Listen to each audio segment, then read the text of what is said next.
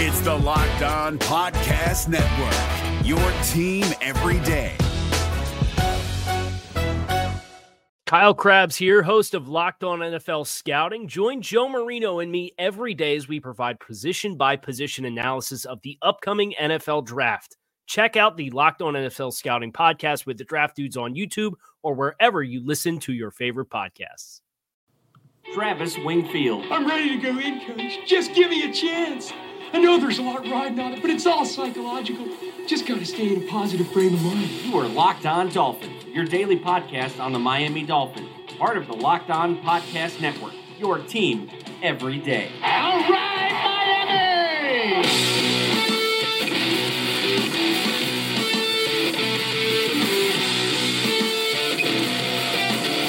And what is up, Dolfans, and welcome into the Monday, May the 14th edition of the Locked On Dolphins podcast. I am your host, Travis Wingfield, and I'm here to bring you your daily dose of Miami Dolphins football. And on today's show, rookie minicamp came and went over the weekend, and we got some more coaches speak to digest. We'll get into that for you guys. Plus, the Ryan Tannehill 2016 charting project is underway. Part one up right now on LockedOnDolphins.com. You can check that out. And what we expect from this 2018 offense and finally debunking some more national media narratives. But first, before any of that, I have to remind you guys go and subscribe to the podcast on Apple Podcasts. Leave us a rating, leave us a review. Follow me on Twitter at Wingfield NFL. Follow the show at Locked On Phins, and of course, LockedOnDolphins.com, the number one rated blog in the Locked On Network, and the other Locked On Sports family of podcasts like the Locked On Heat podcast and Locked On NFL podcast for all the local and national coverage of your favorite teams.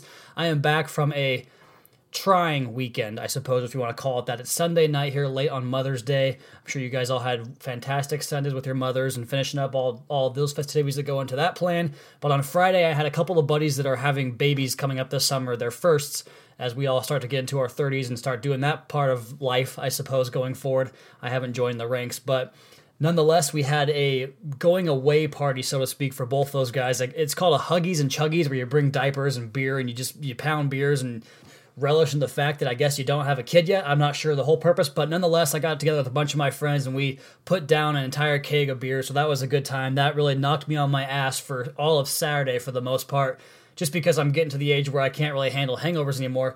But I had some things I had to do, so I got up and go to my brother and his wife's baby shower for their upcoming daughter coming in this summer. So busy weekend for baby showers and, and, drinking alcohol and playing cornhole and frisbee and all the good stuff that you do in the backyards. We're getting the nice weather coming up, and it reminds me of football coming back. All the anticipation that we get built up over the next few months going into the fall, and I just I love this time of year because. Obviously, the weather's beautiful. We still have baseball going on, which my Mariners are, you know, lost Robinson Cano to a broken hand today. But you've got like the podcast that talk about all the teams. It doesn't get narrowed down to just a few teams like it is at the end of the year. And everyone's got a chance. Everyone's 0 0. Just a fun conversation. You get to marinate in it for three months. I really, really enjoyed that. So relish in this time. It's going to be gone before you know it. The season will be here before we know it. And it'll be time to get to football. And your Sundays will be busy watching Miami Dolphins football, which is what we're here to talk about here on the Locked On Dolphins podcast. So let's go ahead and get right into it. That's another Miami Dolphins. And it was the rookie mini camps over the weekend that came and gone. And it's nice to kind of have the offseason quote unquote buttoned up in that way. They were all assigned jersey numbers, all the rookies. They spoke to the press. They got a crash course in life in the NFL, like how to talk to the press, how to prepare, all the things that these guys have to do to prepare themselves to go on to have successful careers, both with the Miami Dolphins and for themselves in the National Football League. But the most noteworthy nuggets from the weekend, they come from those coaches' press conferences where they kind of start to peel back the curtain a little bit in terms of what they're thinking about the makeup of their football team, how they're going to design things to make that football team the best possible version of itself. And you, know, you guys know the deal. I'm not plugged into the inside circle like the beat writers in South Florida are, and I'll never pretend to be that to wrangle up a bigger following. I'm always going to be authentic with you guys and genuine. But we've been connecting the dots all off season on this podcast, and by and large, they've led us to the right answers for the most part on the podcast and on LockedOnDolphins.com. And while this statement may be construed as something of repetition, I just think it bears repeating based on some of the stuff they said over the weekend because we have talked in the past about that Mike Martz phone call that happened last year with Adam Gase. Now, if you guys don't recall, Adam Gase is a serial insomniac that stays up trying to find new ways to evolve his offense and to get the most out of his players, and just basically like most other coaches in the league, never really sleeps. And we heard about the 2 a.m. texts that he had to Peyton Manning or the rack and touring with four bosses like Mike Martz, for instance.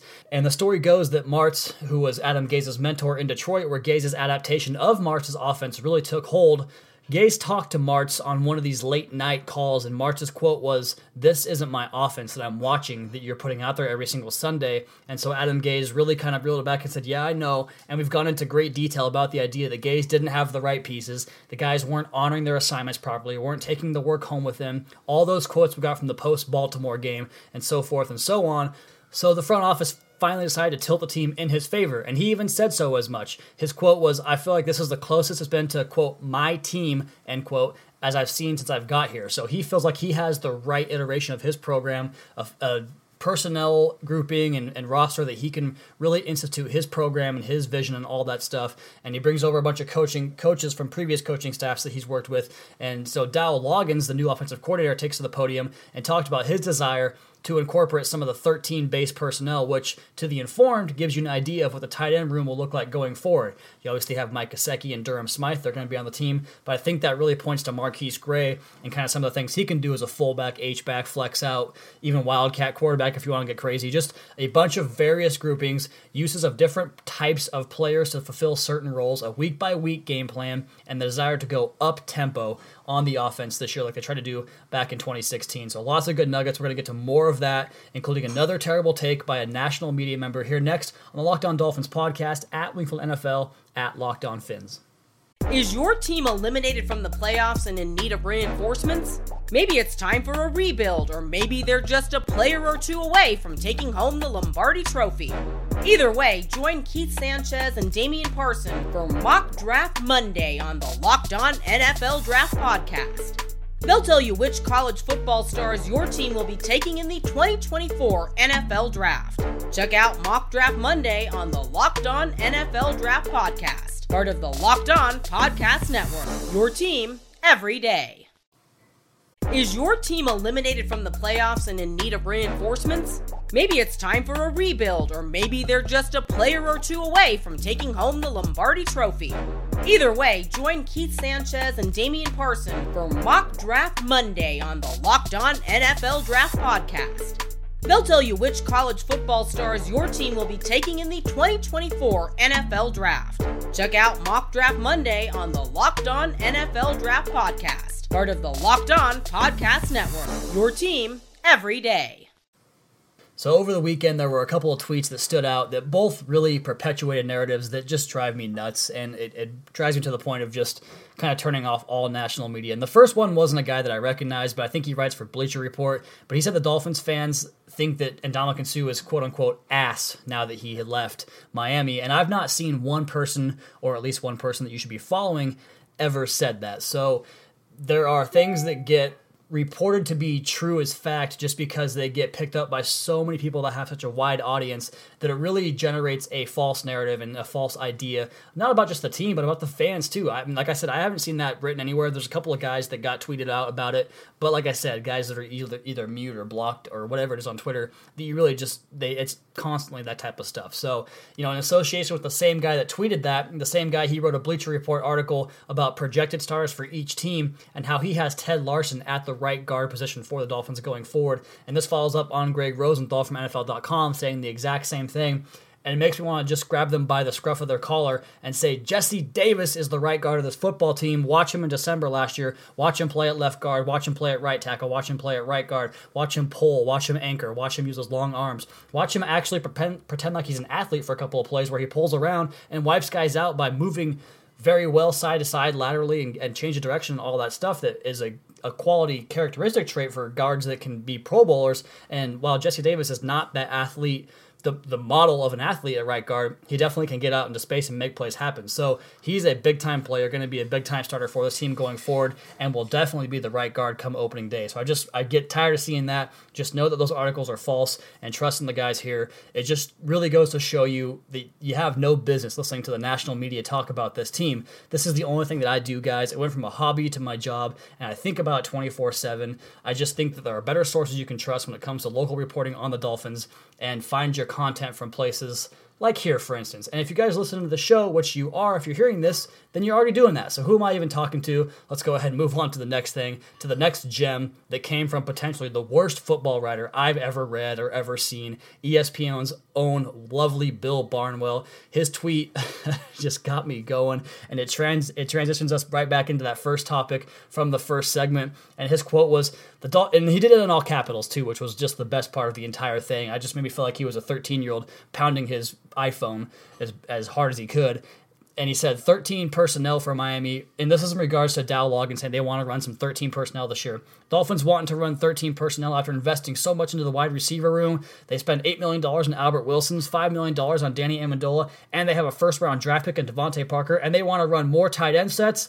So it just really speaks to his inadequacies and his incompetence as a football writer because we talked about it on the last podcast. We did the snap counts projections, and you guys heard me generally speak in a puzzled manner over what the Dolphins are going to do because I don't think anyone really does know what the offense will look like in 2018. You're going to get tons of formations with different variations, different shifts and motions and window dressing and disguises. It's going to be a whole new offense. Now, they do want to run some hurry up, they do want to run some tempo, and this is something I picked up text with my buddy Kevin Dern. You guys know Kevin from the podcast, and how all these new pieces are going to have to come together quickly, and will it be able to ease into that offense right away, or will it be like an inverse of the 2016 season where they start with that up tempo and that hurry up offense and the shotgun base and the 11 personnel and all that stuff, and then they had to dial it back because it wasn't working. At the end of games, they would get into these situations where they changed it up to go ahead and take advantage of what they've seen on the field, and then Adam Gase just kind of stripped it down and said we're going to go back to a basic 12 personnel, heavy play action based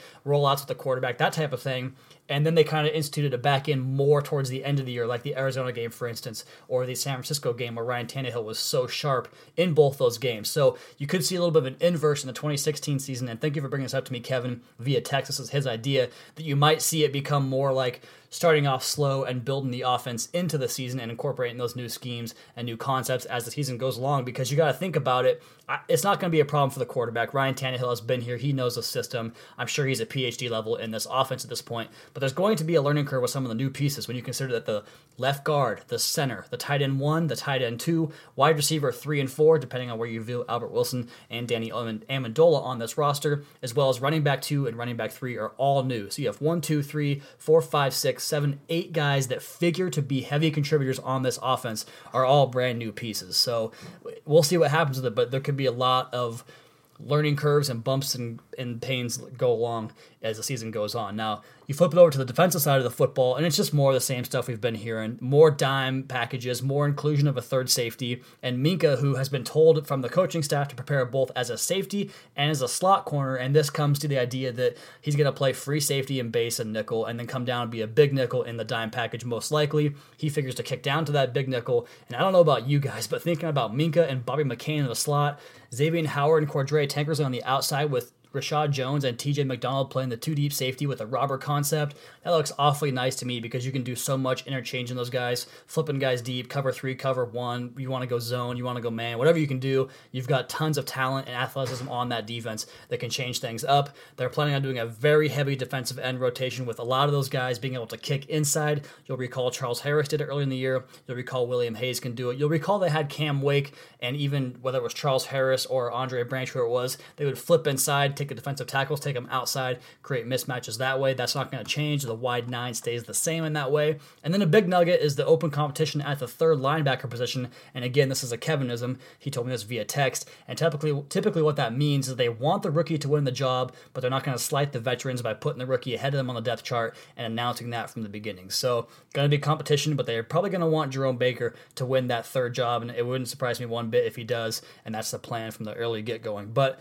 in addition to the players coming over, all this new turnover on the defense and the offense, the added pieces to the coaching staff, I think, is more adept to run the schemes and concepts that they now want to run, that they now have the personnel to run. And I, I know I catch a bit of a rap as a homer for this football team, but I've been doing this for a long time. And I just don't remember as deep and well constructed as a football team to execute the scheme that they're going to implement as the one that they have now. And I've said eight and eight each of the last two years. Going into 2016, I was probably higher than most, eight and eight, and last year I was probably lower than most at eight and eight because I didn't buy into the Jay Cutler experiment at all. And I guess eight and eight was even probably a little bit wishful there as well. But I'm sticking with ten and six for this year. And if I had to budge, my I would be closer to eleven and five than it would be to nine and seven. So we've got one more segment here on Locked On Dolphins podcast to get to, talking about Ryan Tannehill's 2016 charting project and what's ahead with that on LockedOnDolphins.com next. Locked On Dolphins podcast at Wingfield NFL at Locked On Phins.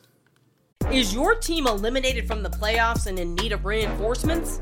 Maybe it's time for a rebuild, or maybe they're just a player or two away from taking home the Lombardi Trophy. Either way, join Keith Sanchez and Damian Parson for Mock Draft Monday on the Locked On NFL Draft Podcast. They'll tell you which college football stars your team will be taking in the 2024 NFL Draft. Check out Mock Draft Monday on the Locked On NFL Draft Podcast part of the Locked On Podcast Network. Your team every day.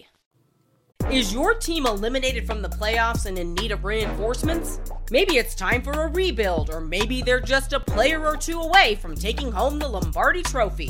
Either way, join Keith Sanchez and Damian Parson for Mock Draft Monday on the Locked On NFL Draft Podcast. They'll tell you which college football stars your team will be taking in the 2024 NFL Draft. Check out Mock Draft Monday on the Locked On NFL Draft Podcast, part of the Locked On Podcast Network. Your team every day.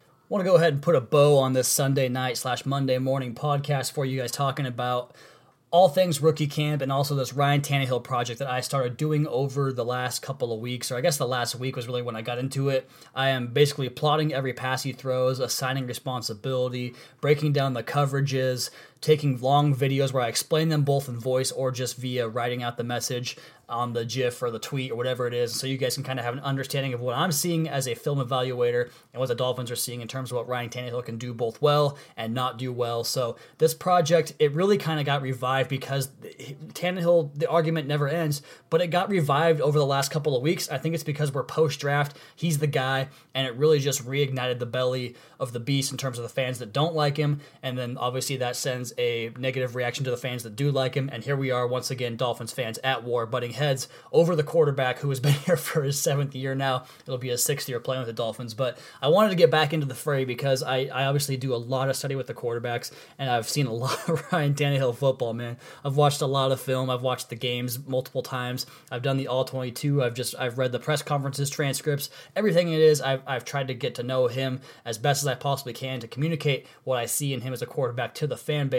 And I felt like this was the best way to do it. I have been doing those older projects where I charted 2013 and 2012, his first two years in the league, and I was going to build it all the way up to 2016. But I feel like it's imminent. We have to get 2016 out now because it's the most prevalent and most relevant towards the 2018 Dolphins with Adam Gase, with these new pieces, with this coaching staff, and what they're going to do as an offense. So I just went through the first game. I have the Seattle Seahawks game is up right now on LockedOnDolphins.com, charting Ryan Tannehill Week One 2016.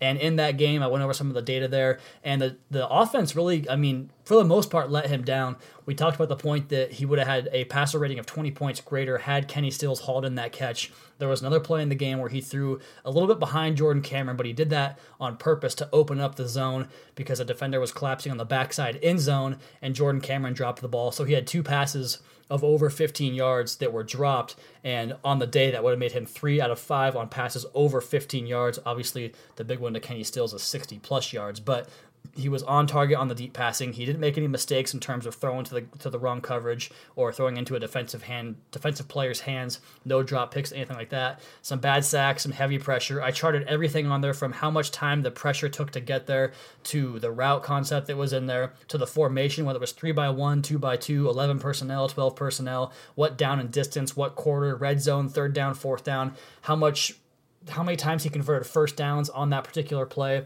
There is a ton of information to digest in there. And when you get the videos included, I put every key play in there in terms of the GIF on there. So there is a ton of data in that one project. So if you guys want to check that out right now, lockedondolphins.com. Tomorrow, I'll have week two up talking about the New England Patriots. I am about halfway done with the Cleveland Browns game. So that should be coming out this week as well. So we're going to get into that over the next few weeks. We have tons of content coming down the pipeline on lockedondolphins.com.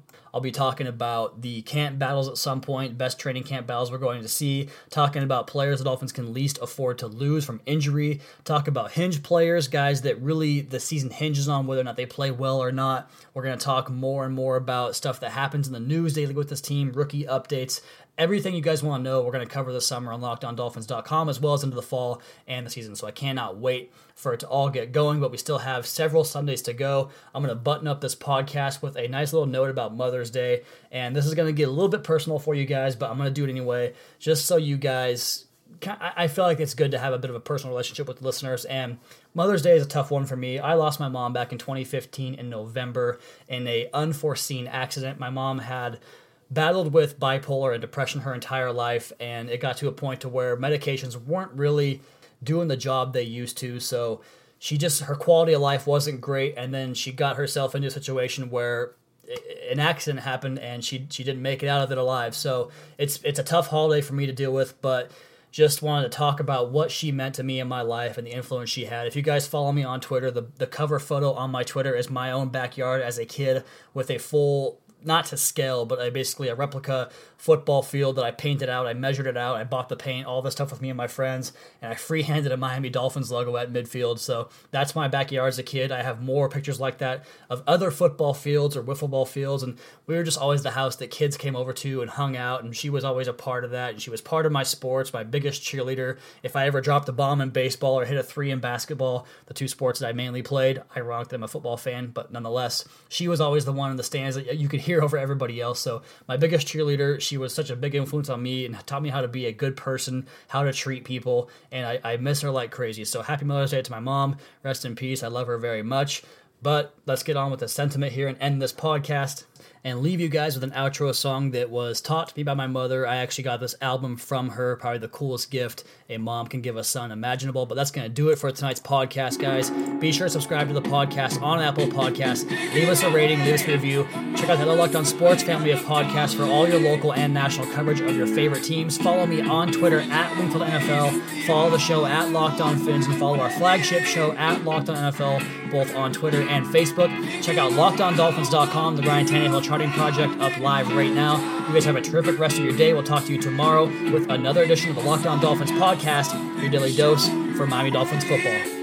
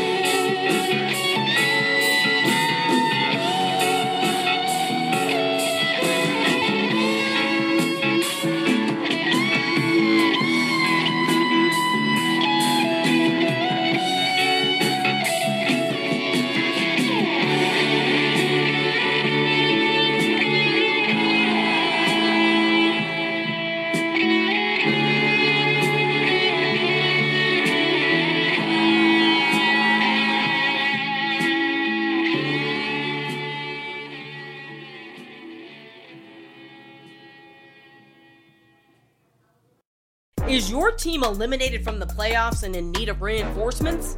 Maybe it's time for a rebuild, or maybe they're just a player or two away from taking home the Lombardi Trophy.